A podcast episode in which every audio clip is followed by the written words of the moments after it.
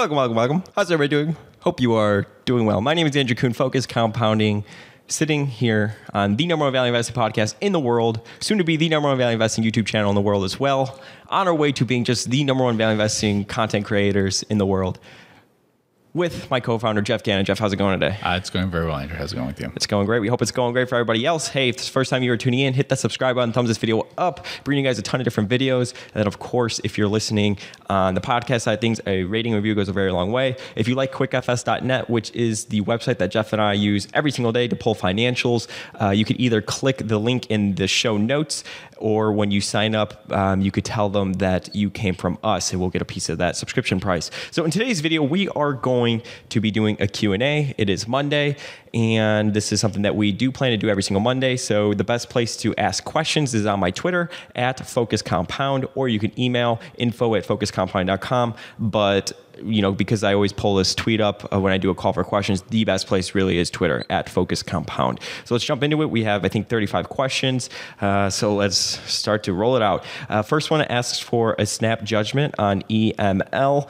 Let's pull it up on QuickFS the Eastern Company. Uh, I don't have a snap judgment on this one. I think I'll be writing it up in the next week for the website. Oh, okay. So no snap judgment. Uh, it, I will mention one thing about it. So I've mentioned before, like uh, Graham number, whatever you want to call it, like having a fairly low PE and uh, price to book combined, where you multiply the two together. Graham suggested that uh, you shouldn't have something where the product of the PE and the price to book are more than 22 and a half. If you notice here, you can look there at the PE and the PB, and they're quite low and so that's one of the, it showed up on a screen. So you're saying that if you you add both of those together, multiply. Got it. Okay. Yeah, and that's actually been I found that to be true for obscure stocks. Now for big stocks, I don't know so much, but for obscure stocks, that actually proves to be a very effective way, often much better than either the price to earnings or the price to book that people look at. Most things that people talk to me about either have a very low price to earnings but have a high price to book, or they have a high price to book but they have a low price to earnings or whatever,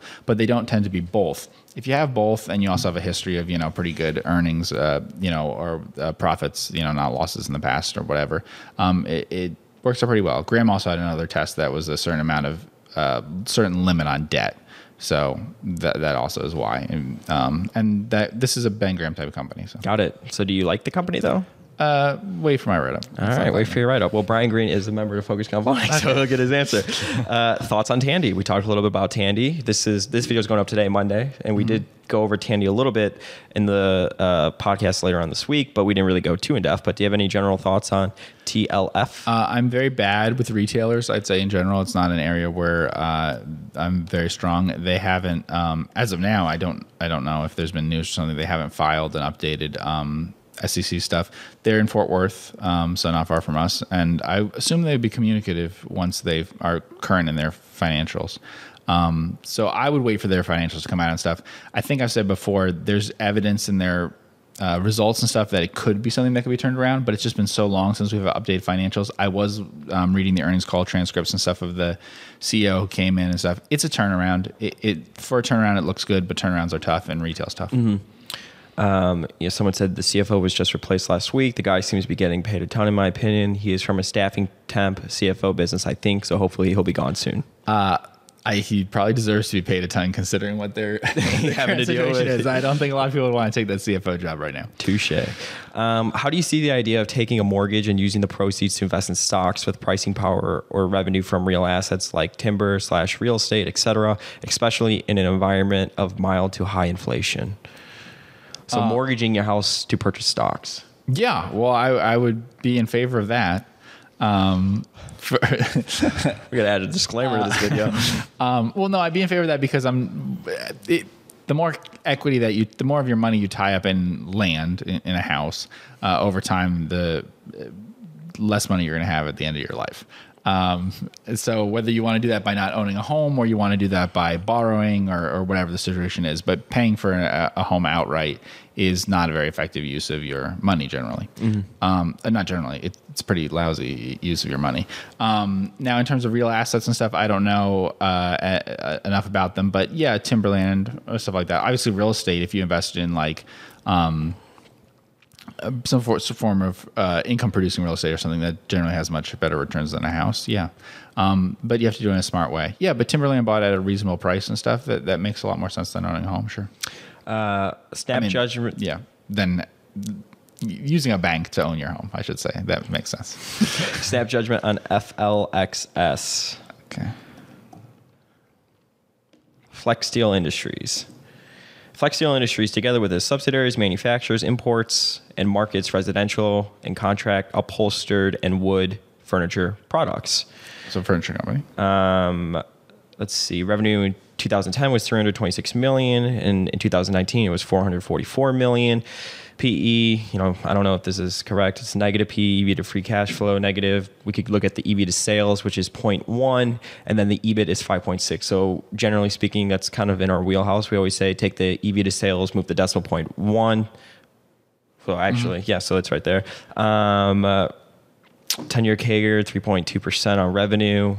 Um, there's not a lot here on $70 million market cap. There's really not a lot here on uh, Quick yeah. FS, Can we look at the balance sheet? Sure. Um, so it looks very cheap on a price to sales basis, but obviously something happened in the very recent past that would be a concern. Also, it's a furniture company and stuff. I don't know things about like um, if they got payments from the government and stuff in the last ten years. Um, the balance sheet. Let's see. So what's their cash situation? Uh, looks like they have 22 million in cash, Receivables, 38 million, and then inventory, 94 million. and then what's their total liability situation? Total liabilities, 49 million. Okay. Um, that looks pretty interesting. I mean, you have a strong current asset position, which is important. You have a history of earnings in the past. No debt. Yeah, you have a history of earnings in the past. Um, you would need to make sure that the business isn't com- going to like keep putting money into something that's completely falling apart or something. And you have to remember there's a difference here between like if we control this company or something and whatever they're planning to do, and maybe what they're planning to do is not what you as an investor want them to do if they're in an industry you don't like. Um, but it looks really interesting, yeah, as a value stock. Let's look at the cash flow statement. Yeah. Oh, that looks very interesting. Can you give me the last uh, two? What looks very interesting. So give me the last. What was their trailing twelve months cash flow from operations? Negative 3 million. Okay, and when have they in the past had a cash flow from operations that negative other than that? Never. Okay, and the year before, the last full year, we I don't know when their fiscal year ends, but let's assume that the trailing twelve months isn't a full year. Um, was positive, correct? Mhm. So from let's say 2016 it was 54 million, 2017 26 million, 2018 27 million, and then 2019 was Right. 7 I don't know what the other is, but if you look, you'll notice that even though we saw a huge net income negative number, they actually produced some cash flow from operations in that year. Um, so it's interesting. You could take cumulatively. One of the things I would do probably is to add up all 10 years of cash flow from operations, then subtract out all the additions to property, plant, and equipment, and see if that number is positive, and if so, how positive.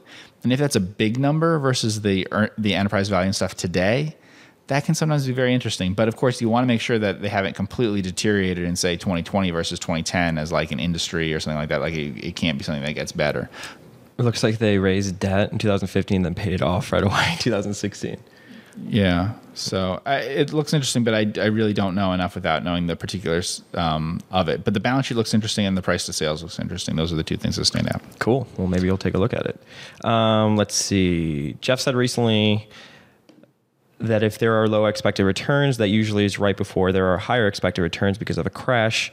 What if we don't have a crash because central bank's intervention, central bank intervention, isn't it equally possible that we would have a flat market for a period of years? Yes. And in my experience, I've always predicted the flat market and we always get the crash.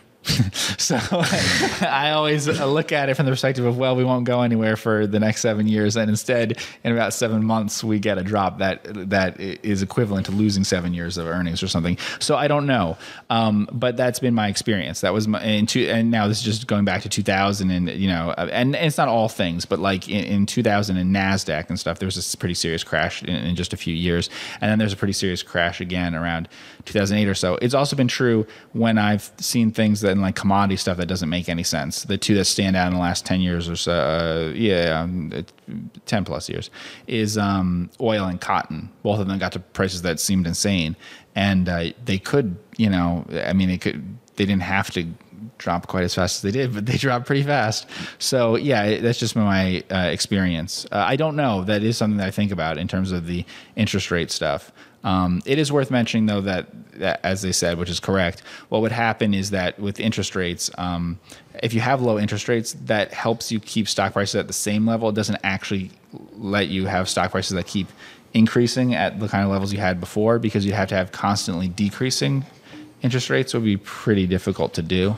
Um, so because of that, uh, yeah, it, it, but you know, it can go on for a little while. It, it went on in the late 1990s in the U.S. for a couple years where it was very expensive and it kept going. And it happened in Japan for at least a couple years. People were short Japan and stuff, value investors, and they had to keep doing it for several years. I was just reading the Peter Cundill book, and um, he talks a little bit about how he like was really thinking about taking off a short position in Japan just before it did finally crash, and that got to. In some ways, I think Japan was crazier than anything that happened in the U.S. in 2000. So, hmm. this uh, guy's actually giving me a lot of advice on YouTube. So, shout oh. out to him. Very nice. Um, somebody actually said, piggybacking on this, I'm in the camp that there will be a crash. Aren't numbers pointing to the fact that we will see a slump in equity returns over the next decade? Finally, what assets and or industries are you looking at for returns over a 10-year horizon? Um, so that's a good question. One thing is that the, all these things are happening very fast. To some extent, banks are somewhat more attractive than when we talked about them before. I may have um, overstated the harm done to them by interest rate stuff. This has to do with the steepness of the curve and stuff like that. And it depends on the bank. But in some cases, banks may not be harmed as much as I uh, kind of made it sound earlier on. And their stock prices have come down, some of them a lot. So banks are one. How do you draw that conclusion? Why do you think that? Um, just because of what has happened with the yield curve, um, which is that it hasn't been as low on the longer end of some things, and for some things that have to do with um, uh, credits to companies and things like that. So, like for instance, long-term corporate bonds and stuff aren't necessarily that low versus other things. Uh, like, so we often say interest rates are the lowest they've ever been, or something like that. Eh, interest rates for the federal government are the lowest they've ever been, basically. But to give you an idea, in like 19, right after the war, uh, World War II, um, municipal bonds for perfectly good municipalities and stuff were about one percent. Um, some corporate bonds were very cheap in the in the 1940s and stuff, and anyway, so they're not necessarily that part of things hasn't necessarily gotten as bad as I might have worried that it would have, um, and, and it depends on the bank, but it, it, can be kind of helpful for a bank if it's easy to borrow short term amounts and stuff. Those aren't usually the banks that like that much though. But um, yeah, so banks are somewhat more attractive than maybe we talked about initially. Um, it, it's hard to say uh, with um, different industries there. That's what the question is specifically. Mm-hmm. Industries, yeah. I, I, think banks could be interesting and stuff. One problem that you have is um, it's kind of we talk about range of possibilities and stuff. The range of possibilities has kind of gotten a little more complex in terms of you within 10 years you both have some some risk of deflation. I wouldn't get too concerned about that. The big risk from deflation for most companies is just that it tends to happen at the same time you have a recession or depression or something. And um, the bigger one is that there's significantly more risk of meaningful inflation now than there was before. Mm-hmm. So that's increased a lot. That doesn't mean that I'm predicting inflation or something. I'm just saying that uh, if you look at sort of the tail or whatever, there's a high numbers of inflation within 10 years are a lot more meaningful. And that also means things like higher interest rates and stuff like that. So things that can accommodate that, usually those are pretty liquid uh, things like banks and, and, financial stuff, or they're things with good brands and stuff. It'd be hard like if you're a manufacturer. Got it. Uh, thoughts on FRD? You can oh. pull it up, quick FS. Yeah. Tell them that you came from us if you sign up. I, I, yeah, I think it's Friedman Industries, right? Yep. Friedman Industry Incorporated. So, so I don't know the. I, I, mean, we see the price, but I'm trying to remember the exact price at which this happens. But uh, Friedman Industries is a net net. Um, I believe, but the company doesn't confirm this and stuff, so I, I haven't found this out uh, through a totally verifiable source or whatever. That it's um, dependent on Nucor and U.S. Steel. Um, that basically it's getting a product from them, sort of like vitreous glass, uh, where they were had a thing where they would get a product from one company and then they also had customer concentration. So I, I don't know necessarily about how much customer concentration there is. There certainly is a lot. I think there is some because I think that sometimes buy stuff, then do things to it and then s- sell it back and stuff. But um, I think that their supply that they're using is uh, dependent on mills that are near them. Um, so it's a steel business, but it's a little different than some steel companies. It is a net net, and it it sort of checks all the boxes of a kind of net net that Graham would invest in. So uh, if we can just look at the current assets and stuff. So what are total liabilities? Let's start with that. Total liabilities are 13 million, or I'm sorry, 14 million. Okay, and then if we look at current assets, what's cash? Cash is 12 million. So pretty close uh, cash to all their liabilities, and then on top of that, you have receivables and you have inventory. And remember, the inventory is steel that someone sold them or is likely to buy from them pretty quickly. Also, if we look, it's a very quick asset because if we look at the um, history, I guess is a good way of doing it. Look at how much the inventory has uh, changed over time and stuff. So it hasn't just gone up the entire time; it has significantly. But compared to some companies, you see much more uh, variation in that. So, So, what do you mean by that? So let's. uh, so there isn't. I would say we can also look at the summary to see this. I think they have a pretty good way of turning into cash. Um, some companies worry me. We talked a little bit about Tandy and their growth phase or something. It, it's weird. Uh, Net nets, I wouldn't necessarily be excited by them growing a lot. In fact, and this is true with heavily indebted companies too. If I have concerns about a company's financial position, decreasing over time, its um, balance sheet and stuff isn't the thing that worries me. What actually worries me is bad quality growth. And so here, if you have a much more cyclical sort of thing where it turns it into cash over time and then and then back into assets, um, that sometimes is better for me for a net net. If it, see if we look at the summary, let's look at the summary so I can show you the. Um, yeah. So the return on invested capital is sometimes poor. It's sometimes okay. It um, I've looked at it over the entire period. It's actually average for a um, it- on a tangible basis. It's average over the last twenty years or so. But you can see that a meaningfully bad part of it is in just in the last few years. So if we're counting that. If you take the entire 20 years or so, it's it's pretty typical of um, on a tangible basis, like just a normal company. So it would seem that it deserves a price to book of you know close to one, certainly net current asset value of one, uh, you know price to net current asset value. But there is this problem that the most recent, the bad period is in the most recent period. Um, uh, there's some evidence that I've tried to find and stuff about it that it may have kind of old and I don't want to say outdated plants and stuff because they put more money into them, but it, it doesn't sound like they're incredibly valuable um, property, plant, and equipment, you know, and they are dependent on a couple um, uh, suppliers, I think. So so, you have read about this company recently? Then. I have what? Have you read about this company recently? I analyzed this company in Yeah. great depth, actually. I mean, like as best as I could, um, as a net net. I, I think if you want to know what a U.S. net net that you might buy, if you could find ten of them, this is one. Yeah. The, now there aren't ten of these, but there's about I'd say two others that are about as good as this right now. I'm not gonna say which ones they are, but um, so I think it's pretty good. It's actually paid a dividend for like um, 40 or 50 years. Oh, wow. Yeah, and you know the land and stuff is on the books at low values, but I looked up where the land is and stuff. It, it's not, um, you know, I, I'm not seeing huge hidden assets or something here, and the company ha- doesn't uh, talk a lot.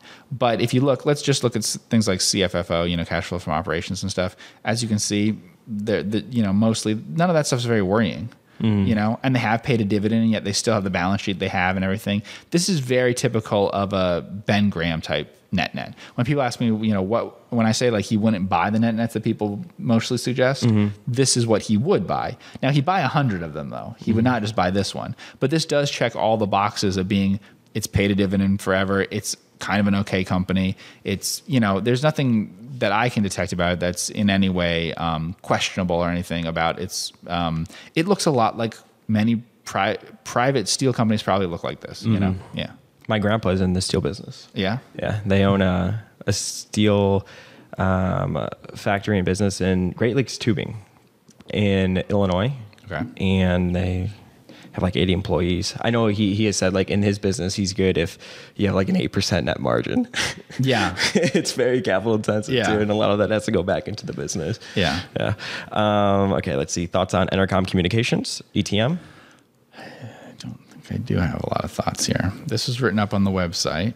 Yeah, we've and we've talked a lot about it. To be fair, on the podcast, It's very cheap now. Here's the thing. Um, it was heavily in de- so it has a combination of things that a lot of people like, but I worry about.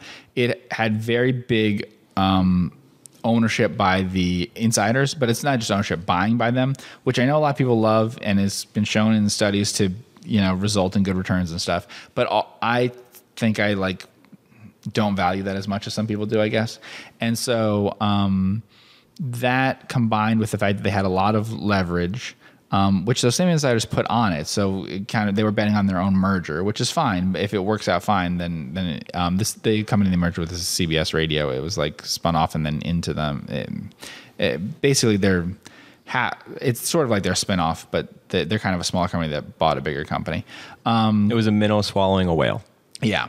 And it was done through, I think, was it, it may have actually been through a reverse Morris Trust or something, but it, it what it it- was, it- yeah.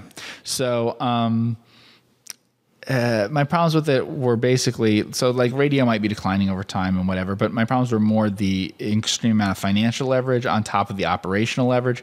Especially, unfortunately, now it did happen that we have an advertising recession, and I didn't know what kind of state it would be in in an advertising recession. So that's the thing I would worry about. There's just tremendous leverage at the station level for the you know ad rates and things. And so if ad rates drop a lot, you're in a position where you know it's not that great. And if we just look at the debt, um, if we look at the balance sheet or something, we can show you what I mean. So compared to some of the other companies we've been looking at for a while, so you know uh, maybe it's best if we do we just have long term debt there. Yeah, Yeah, so just ignore if it says any short term debt and just take the long term debt. So the long term debt says how much?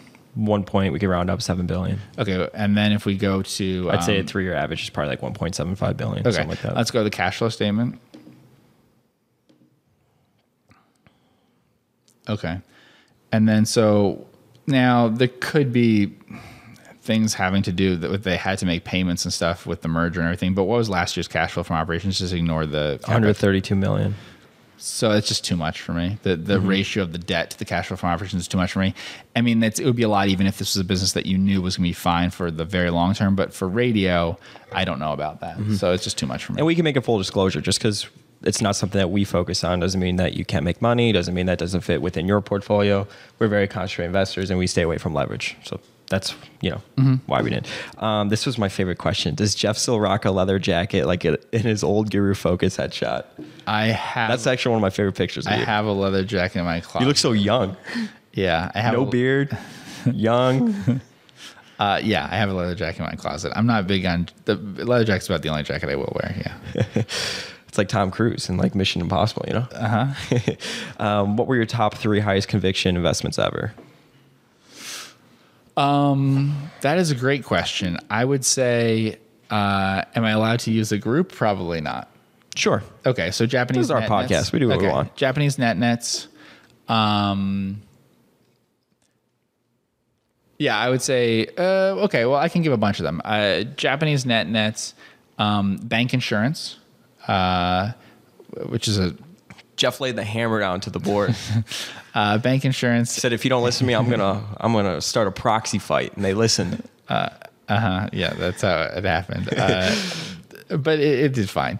Um, and then uh, I, when I was really young, I bought uh, Activision, and so that would be one. If it wasn't for those, the other ones would probably be uh, things like uh, just in terms of not in terms of necessarily that they worked out or whatever, but just things like Frost and NACCO, which we've talked about before. What about Breeze Eastern? Even though you didn't buy it, I don't think, but you wrote about it. I wrote about it. Yeah, I wrote about it and liked it a lot.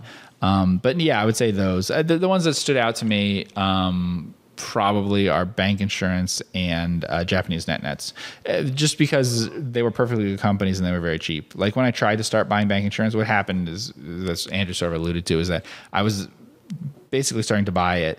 And then the insiders offered, people who own about 70% of the company, offered to buy out the rest of the company. And uh, so then it turned into like a, you know, just a, um, a arbitrage thing or whatever. But um, it was trading at a, I just thought it would earn a 10% or high return equity in most years. It had a combined ratio that was great. And, um, you know, single digit PE, uh, pretty big bit discount to book value and stuff when I was buying. And so, same sort of thing with Japanese net nets. They were all perfectly good. I, I everyone I picked of the Japanese net nets were all net cash companies, and none of them had a loss in the last ten years. So, in fact, I was reading the Intelligent Investor recently, and Graham gives an example of 85 companies there. And you always ask like, so which Japanese net nets? So some worked out and some didn't, or something. And he, in that his little sample, he mentions that 78 of the 85 companies had significant gains. And that was kind of my experience with the Japanese net nets. Now, it was like a timing thing and whatever is lucky about it, but just compared to most forms of investing, that investment in Bancinsurance, and you can go on our website to find the letters that I did write or something to get an mm-hmm. idea of what the investment was. And um, buying a perfect good insurance company at 50% discount to book um, that has underwriting profit almost every year for 30 years, or buying companies at net cash that have profits for 10 straight years and doing it on a diversified basis, yeah, those are very high conviction ideas. Those work out. Next question is on NACCO. He says NACCO coal mining produced 34 tons of coal and made 26 million. NA mining produced 45 tons and made zero dollars. What do you think the capital cycle looks like for NA mining projects? Does it make similar profits per ton as coal? How many tons of lithium might Thacker Pass produce per year? We actually know that answer. I mean, I don't know that it'll be true, but you can go to the website that Lithium Americas has and figure out how much they have in the life of the entire mine and how much they expect to produce in each phase and stuff like that. Um, so uh, that's easy to find out. I don't think the price per ton will be meaningfully have any similarity between um, lignite and lithium. Um, I have a guess as to how much the price per ton is at NACCO stuff. I don't want to say it because I don't know if it's exactly true, but there's some data and stuff too. And NACCO is such a big producer in lignite that I think the data is using NACCO heavily. Um, so I am more optimistic about uh, NA mining than everybody else. I think. I think it's in the startup phase, and I think a lot of expenses that um, are you're seeing a lot of expenses there. I think this this year it'll already produce a bunch um, compared to what it's done in past years. And I think in the longer run, it should be pretty good. But I could be very wrong about that. I just think that based on what NACCO provides and what that industry is like, so the lime industry uh, mainly. Um, thoughts on INS? It is the company providing the tech for Goldman Sachs to service the Apple Card. And somebody says sketchy board and management makes it a hard pass. Oh, okay. Um, any thoughts on the company? I don't know. Have company. you ever looked at it? Don't know the company. Don't know anything about the board. Okay. Um, would you like to see companies have more flexible dividend policies, more special dividends, paying out a percentage of the profits instead of a fixed amount? Uh, yes. I mean, if I was running company, that's what I would do. But I mean, in some ways, I think that the ideal way a company could do things is that you'd have at the end of the year, fiscal year, or whatever that you have, you say, here's how much money we think we have in excess capital. Um, who wants to be bought out? You know, who, who let's uh, do buybacks and dividends, you know, in some sort of way that works with doing both of those things, you know, mm-hmm. um, based on either a tender or probably a tender followed by a special dividend or something. Um, I don't expect that that will ever happen. Uh, but it would be nice if companies said, like, um, how much excess capital we have, and then why we're doing what we're doing. Is our stock expensive or not, and, and things like that.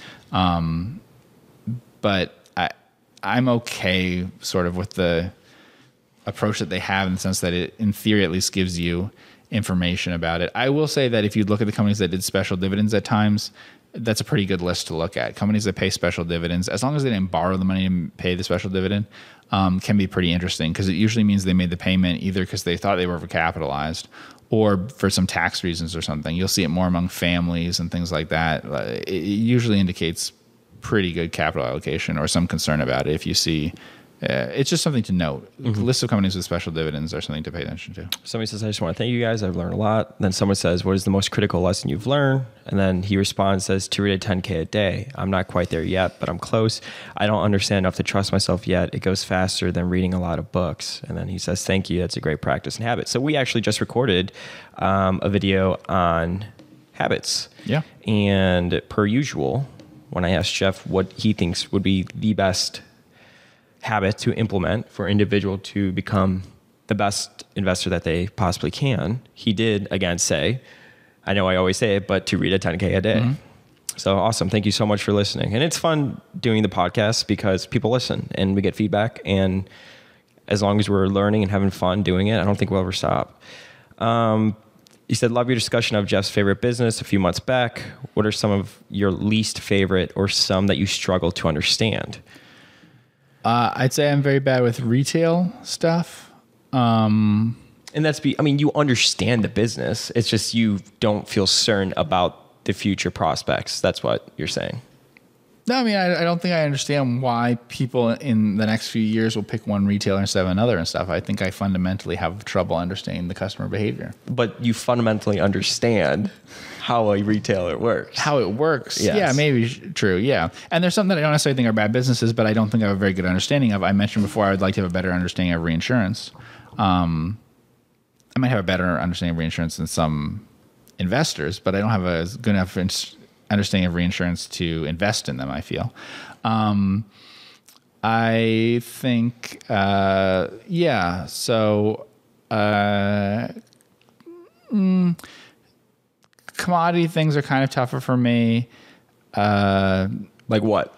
Mm, globally traded commodity things. I'm, I'm perfectly. I mean, I always say commodity things, and then people are like, "Well, but would you invest in timberland? Would you invest in cement? Would you invest in lime? Would you invest in?" Uh, I owned basically a rock pit at one point and stuff. Yeah, I would own all those things. The economics of them are totally different. So location-based advantages like that are different. But for instance, they talked about lithium. You know, we can invest in NACCO, but I can't invest in a company that mm, uh, actually takes lithium out of the ground because the I have no idea what the price of lithium will be. You know, mm-hmm. years from now. So those things are all tough for me. Um, yeah, I, I, would say those kinds of things, even manufacturing things and stuff, things that are um, uh, anything that has a fairly commodity input and a fairly commodity output is very difficult for me to analyze over a longer period of time. I mean, my only approach to those sorts of things is you can buy them in like a Ben Graham type basis, but it's very hard for me to buy them on any other sort of thing. Um, I've tried to analyze some and kind of liked some of them. If you go to QuickFS, you can look at one business that I kind of actually like as an organization. I've studied them up a little bit. They're actually McKinney, I think. Um, uh, Encore Wire. Do you know the ticker? Encore? Uh, e N C uh, Encore E N C O R E. So. Oh, I've seen their building before. Yeah. Yeah. Yeah. Right off of 75. Yeah. So, um, uh, look at the return on invested capital there. So I've looked at them for a while and stuff and, and thought about them and, um, you know, read everything that the company talks about their uh, business and everything.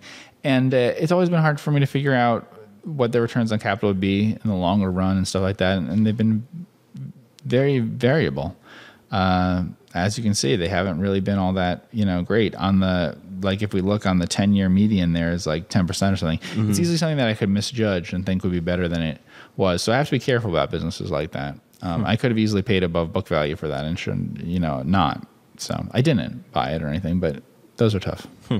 Uh, thoughts on using pre-tax provision earnings as an indicator of a bank's earnings power? What's a reasonable multiple for a well-run bank with high quality deposits? Uh, that's very hard to say.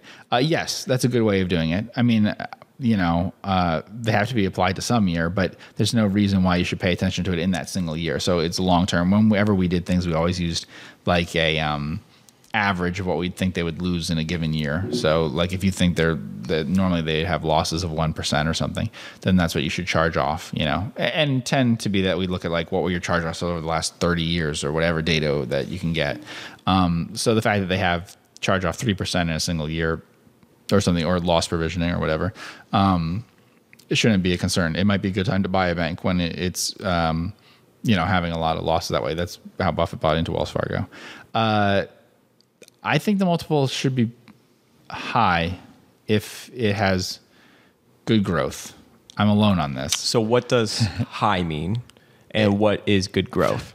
High means high. I mean, high means if the like twenty P, plus. yeah, if the P on, on, the stock market's fifteen or something, a, a, bank, a small bank with high quality deposits that's already earning good returns on assets and stuff could easily be worth twenty five times. That's not where they trade at. I think the, one of the best things to do is find a small bank that's successful and buy it um, because it often is basically has the economics of a growth company, like a you know Phil Fisher type company, but it trades at a very uh, reasonable price. So yeah, it could definitely be worth that much. It, you know, you just have to do the math on it. But look, if something pays you a dividend of um, two or three percent a year and grows seven or eight percent a year, that's ten percent right there, and you can find banks like that, and that that would be at twenty five times earnings or something for them. So it, it's possible. Most small banks aren't that good and uh, most really high quality banks are so big that they may not grow that much. But if you find a high quality one that can grow a lot, it's a really good business. Same with insurers. What does Geoff think about investing in stocks of fund management companies? I don't really have a lot to say about that. A lot of people have asked me that. There's a ton of operating leverage, and I don't know if it'll shift to things of passive and stuff over time. So I, sometimes I like um, I like fund management companies a lot uh, I, I, like the management a lot. I like the. Um, I would be happy to say that their funds are good, but I can't predict that their actual business will do that well. Um, next question: Free cash flow fluctuates a lot from year to year. What is considered normal free cash flow? I always recommend using a three-year average. The last three years, that would be my recommendation. Average them out watch the video. Just type in free cash flow on our YouTube. There's so many topic or so many discussions on it. But the best video I think that we've actually done on it was free cash flow plus growth, valuing stocks in Warren Buffett way. We actually just re-recorded a more recent one, um, and then also the video that we did on cash, the cash flow statement in general. It's actually one of the most popular videos on YouTube. Um, on the Graham Munger value spectrum, with zero being a cigar butt puffing Graham and a 10 being a high quality business hunter, where do you two fit on the spectrum right now, and where do you want to be in the future? That's a good question. Um, I, it's hard to say the answer. Maybe a five or something right now. Uh, I would always like to be a 10. Uh, but the, I was going to say you're five. But the problem, thank you. but the problem is that um, uh, finding things to do. So if you look at the history of Berkshire, let's use that as an example, sort of the Munger thing. Um, I would say that during the period in which they had really good results, let's say from about 1965 to 1995 or so, um, I think by my calculation, they made one really good investment every three years. the rest of the record doesn't really mean things one way or the other. So the, that's the difficulty. And I would say that I, my inclination would be to be more Graham when I have to have more ideas and to be more Munger when I can have fewer ideas. If I could have one idea every three years and people would be happy with that, uh, then we would be very Munger. Um, but if I would have to come up with a diversified portfolio today, uh, it'd be very Graham. What's the best way to determine reasonable growth assumptions when modeling a DCF? Uh, I mean, you can look at what the biggest. So there's a few things you can do. One, you can look at what some of the biggest companies in the industry already are, and predict whether this company can ever get to be anywhere near the same size. You can do predictions about penetration rates and things of what they would be in the industry um, versus the future. You know, someone asked me a question about a very tiny energy drink company or something. I said, well, look, if it, is it this one? Yeah, it Celsius. Yeah, and official so, sponsors of the Focus Compound podcast. Yeah, we wish. Um, so I uh, I was like, okay, well, you know, we can do some calculations here. So one of the calculations is pretty simple: is that can they actually be profitable enough to grow as fast as? So in recent years, they've grown at fifty percent a year. So one calculation I did is, well, is anybody in the industry that profitable? Yes, Monster is profitable enough that it could, could grow at 50% a year. Now it can't because it doesn't have that growth prospects, but its return on capital is high enough and has been for a very long time. So yeah, it could self-fund growth. So that's one of the first key ones. So in the industry, you can self-fund growth. That's not true in many industries. So there's no way in almost in you know nine out of ten industries, even if you had the option to grow at 50% a year, even if you could borrow a lot and stuff, you can't actually grow at 50% a year. So you know, in a beverage business, something you can. So you can do that calculation. Then you can say things like, okay, well, could they ever get to be anywhere near the size of one of the leaders in their field? Like, how big would they be versus the leader? So, say the leader keeps growing at inflation or something, how big would they be versus Monster or something in 20 years? And stuff like that. Yeah. Um, how can you find small companies with moats if they're often competing with bigger companies that are not market leaders? Seems to be the case for small firms, and competition seems to be the determinant factor when I say pass on uh, many small cap opportunities? Uh, yeah, most small cap companies I look at are, are, not very good. I have to go through a long list of small cap companies to find any that are interesting. I think there's plenty of small cap companies that have great moats. The it's sort of a I don't know if you want to call it survivorship bias or what, but if you look at like the S&P 500, what you're going to find is that it's very tempting for investors just to like large companies because everyone you look at is going to have a moat because they're all old and they had to make a lot of profits. They have to have huge amounts of retained earnings to get big. Small companies don't necessarily have to have a moat, so all you have to do is you have to go through many more of them to find the ones with moats. But remember, most of the big companies actually started out as small companies. Some of them turned out to have moats, the others didn't survive, and so you're left with the S&P 500 type thing. So I don't think that small companies don't have moats, um, or you can't find ones that have moats. I don't think it's difficult to do. It's just that yes, you'll end up throwing out most small companies pretty fast. Whereas with big companies, it's a lot easier to find the possibility that they have a moat. They don't necessarily have a moat now, but they probably did at one time. Um, it, it requires like just analyzing them in detail and usually figuring out something that other people haven't figured out about what that moat might be. But you can also screen and figure out why has this company been having high returns on capital for a while and stuff like that. This next question is on FOMO. He says, How do you fight the urge to not chase profits? If you see a stock that is blowing up, but you haven't done due diligence, how do you stop the urge to jump on it and join the ride? Or do you not get this urge? Hope that makes sense. Thanks. I don't get that urge. Yeah, me neither. You do that a couple of times, you would, you know, yeah. I mean, like, think about it. Take the stock out of it. You wouldn't do that with a business. Right. You would, a private business, you would analyze the business. And if you're going to invest in it, you would think like an investor, not a trader. Yeah, I, I don't have that urge. Um, it's possible. I don't know if you call it the reverse or what. The Buffett's talked about how sometimes the stock moves up after he was planning on buying, and then he ends up not buying a lot or something. That's more possible with me. That could happen where I, I don't keep buying as a stock goes up or something like that. Yeah. Three questions. How far into the future are earnings being currently discounted? Uh, it appears that has been extended beyond reality. So answer that part first. Hard to say. I mean, I guess maybe if you're counting interest rates at being near zero forever, then not very far. But absent that, yes, they're being discounted far. He says, two, explain, if able, the total disconnect between the SP 500, action, and multiples. So it's difficult to explain. I, I, I don't have an answer. Um, I think credit is not tight. I think people have, uh, I think there is plenty of money around. And I think that in many cases, um, uh, when you see declines in stock markets that are attributed to recessions, they may also just be a result of tight monetary conditions. Those it's hard to separate those two because they usually go hand in hand, and this time they're not. There's a recession with loose um, money. And then three are the markets, You put markets in quotes, that myopic to focus on only the top 10 companies. So, I mean, that's something that we've talked about a little bit lately. Yes. How much of the SP 500 is because of other companies other than, you know, five of the biggest companies that are like heavily weighted to that. to it's an market. interesting sign. We don't talk about sentiment and stuff, and I'm not sure that I want to, but it is an interesting sign that would happen if you felt like you want to be in stocks, but you don't want to pick stocks. You know, not just pick stocks, but you want to be in stocks as uh, in equities generally, but you don't have strong ideas about particular things that you think are going to recover or something. There's a pretty big difference. Like if, uh, like I say, like the market hasn't gone down that much, but actually, if you look at certain groups in outside of like the S&P 500, they've actually declined a lot. Some things are down 30 or 40 percent still. Um, i- among smaller things in certain industries. It could be energy, it could be retail, it could be banking, whatever. But there's actually a lot in them that are uh, pretty uh, have declined a lot, whether I like them or not as businesses. And that hasn't happened at all. I mean, the Nasdaq is like flat or up or something. Certainly, the biggest tech stocks are probably not down at all this year. Do you make any adjustments to earnings, capitalizing R&D, write-offs, write-downs, one-time or unusual expenses, pensions, tax rates, depreciation, LIFO, FIFO? If so, any shortcuts or rules, rules of thumb? Uh, I'd say no because those things generally don't. Uh, if those things mattered, it wouldn't change my decision of whether I buy or not. I, I do calculate all of those things, and uh, I.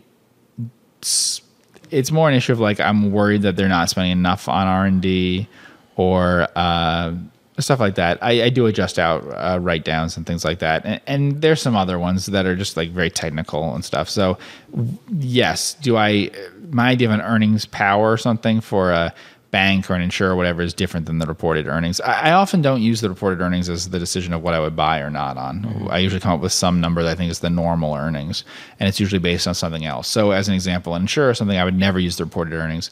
I would estimate what I think their underwriting margin would be, and I estimate what I think their return on their investment portfolio would be, and use that. I would never use like a reported year's earnings. Honestly, same thing for a bank. I wouldn't care about the reported earnings.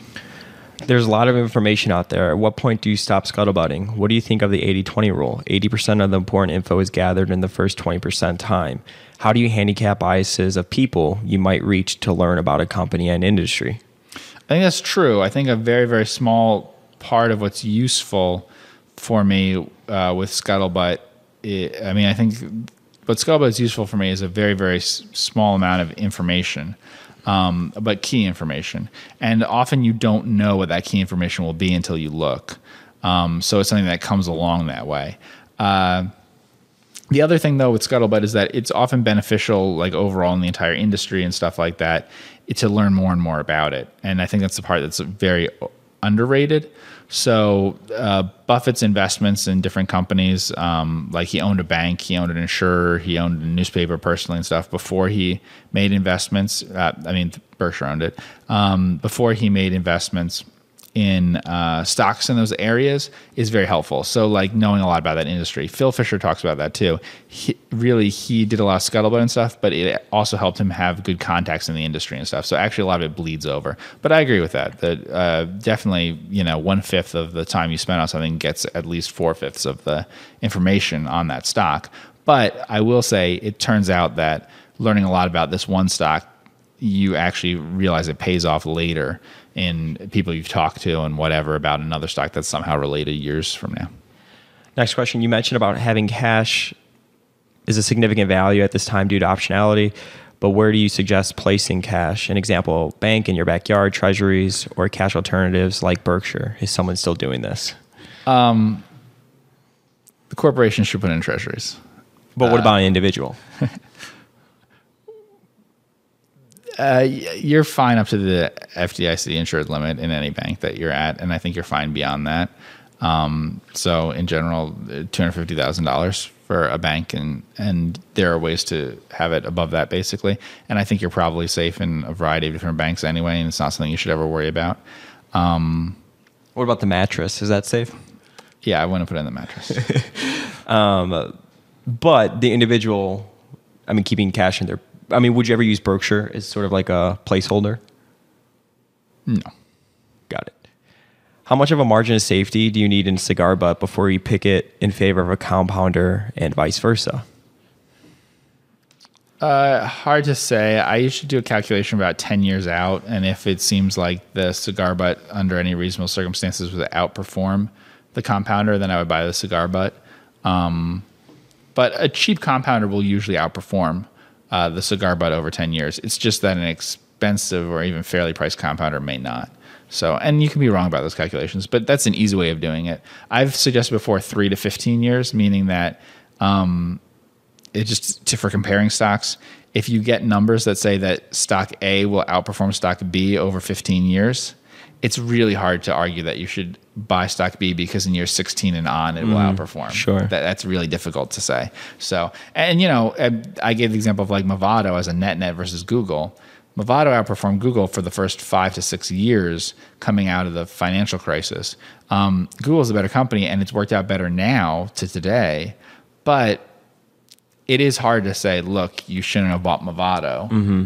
and then sold it at some point you know, preferring Google. Not that I'm going to blame anyone for preferring Google or Movado. Either one works, but that gives you some indication. Thoughts on AutoNation?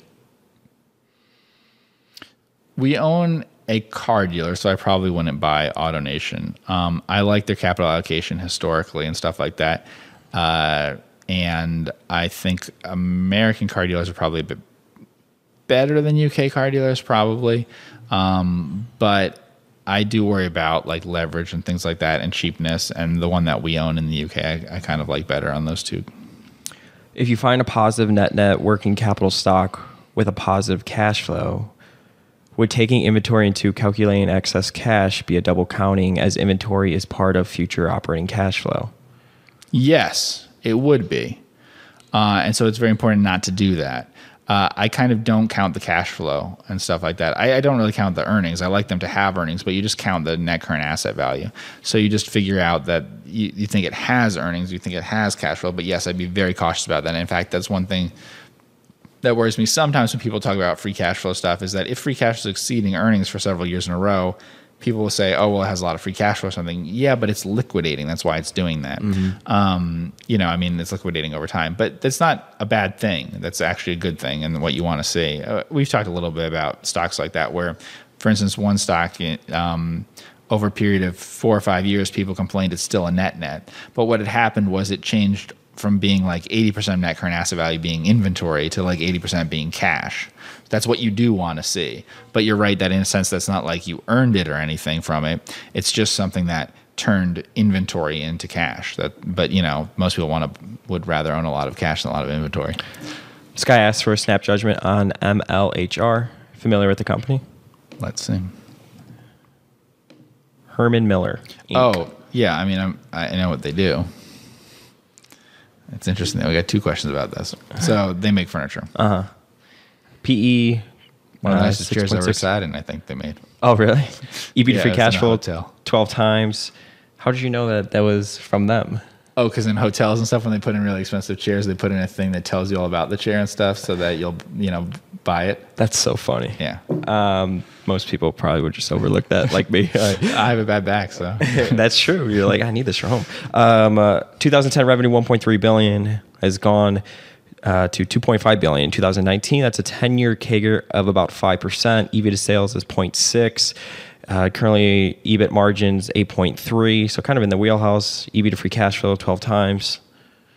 Yeah. Um, so it let's see. Um, I think I'm a little concerned. If I'm reading this right, I'm a little concerned about the price not being super cheap. Just because this is an industry I have a lot of familiarity with or a lot of comfort with. See, the EV to sales is 0.6 right now. Mm-hmm. And so that's not bad with the EBIT margin that they've had historically. And the EBIT margin doesn't seem terribly. Gross margins are incredibly um, predictable. Yeah. Um, but we also do have some uh, leverage. Uh, you know, not a lot, but we have some leverage. Um, I do, you know, like we said, the Graham number and stuff is good. I mean, it's one and a half times book, but it's only uh, six to seven times PE. So um, it looks interesting. I would be careful about the industry, but from the numbers, it looks interesting. Got it. Uh, what's your view on event based investing? Uh, I do not have a strong view on that. It's not something that we do, but it's the kind of thing that probably um, would work well for professionals. Last question of the day How did you and Geoff meet? Oh. Why don't you take that? No, why don't you take that? I, I always tell a story. I don't hear what you say. Okay. Uh, Andrew reached out to me. I think probably he reached out to me because he saw uh, Quan, someone I worked with, Twitter said that he was in Plano. Yeah. And you were your office was in Plano at the time, or you were living near there. Mm-hmm. Okay. Live in McKinney, office in Plano. All right. And uh, you uh, sent me an email saying Plano question mark question mark question mark, and uh, just asking if I was really in Plano, and um, then if we could meet up and stuff like that. That's what we did. We went to Cafe Express. There's no shops at Legacy. Here, yeah. Cafe Express is not there anymore. Yeah. And now it's a T-Mobile that they've been building forever. And the T-Mobile is like, I don't know. That's a big piece of real estate. I don't know why they need that big of a. Isn't that place huge? It's so yeah. weird. So this Shops at Legacy place, it's very nice. Okay. You see a lot of things kind of cycle in and cycle mm-hmm. out, and especially they built this Legacy West on the other side, which yep. is another some billion odd development, which is very nice. It's a master plan community, and the competition's kind of fierce because now you're seeing on this side of the train tracks. Mm-hmm. Um, you know, retail and stuff, everything just kind of cycles in, cycles out. And that T-Mobile was kind of a head scratcher for me. Why they're putting it there? Well, they needed something. They've got a lot of vacancies over here. Yeah, when they put in the new, um, the new uh, Legacy West development, they took some of the more expensive ones over there. Mm-hmm. They kind of has a few things that had. There's a Tesla retail over there. Yeah, and they have a few that had, um, like uh, we have the Del Frisco's uh, grill and they have the real uh, steakhouse, and we have the Marriott, and they have the Renaissance, you know, things like Yeah. that. So a lot, it's it's a lot of the same companies, but they're higher end thing over there. Um, yeah, and so that place is gone now, the uh, Cafe Express. But then we started going to Starbucks, and they've got plenty of those. Yep. Geoff every day would get a salmon salad with a Shiner beer, Texas's beer, and Yeah. a piece of cake, whether it was carrot cake or chocolate cake, Yes, and coffee. Yeah, and coffee. And coffee. because I worked over, I would work out of that restaurant.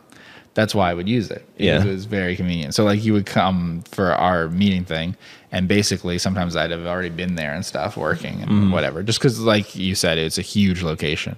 So I like working out of places like that. Yeah, and that's how that's how we met. So I want to thank everybody so much for tuning in with Geoff and myself today on this podcast. Uh, if you want to ask a question in the future, go to my Twitter at Focus Compound. Hit that follow button. On Mondays, I usually do a call for questions, and then you could ask a question. We'll have it be on the podcast.